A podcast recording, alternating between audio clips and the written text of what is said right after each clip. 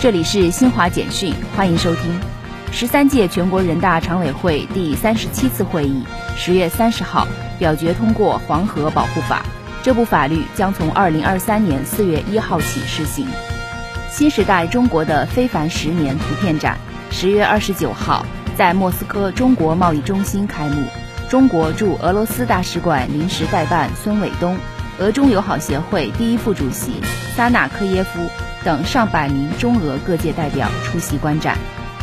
美丽中国诗画浙江中韩建交三十周年文旅主题系列交流活动，十月二十九号在韩国首尔市开幕。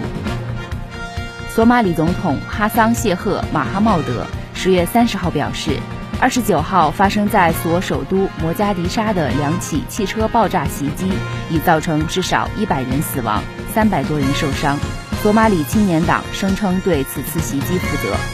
以上由新华社记者为您报道。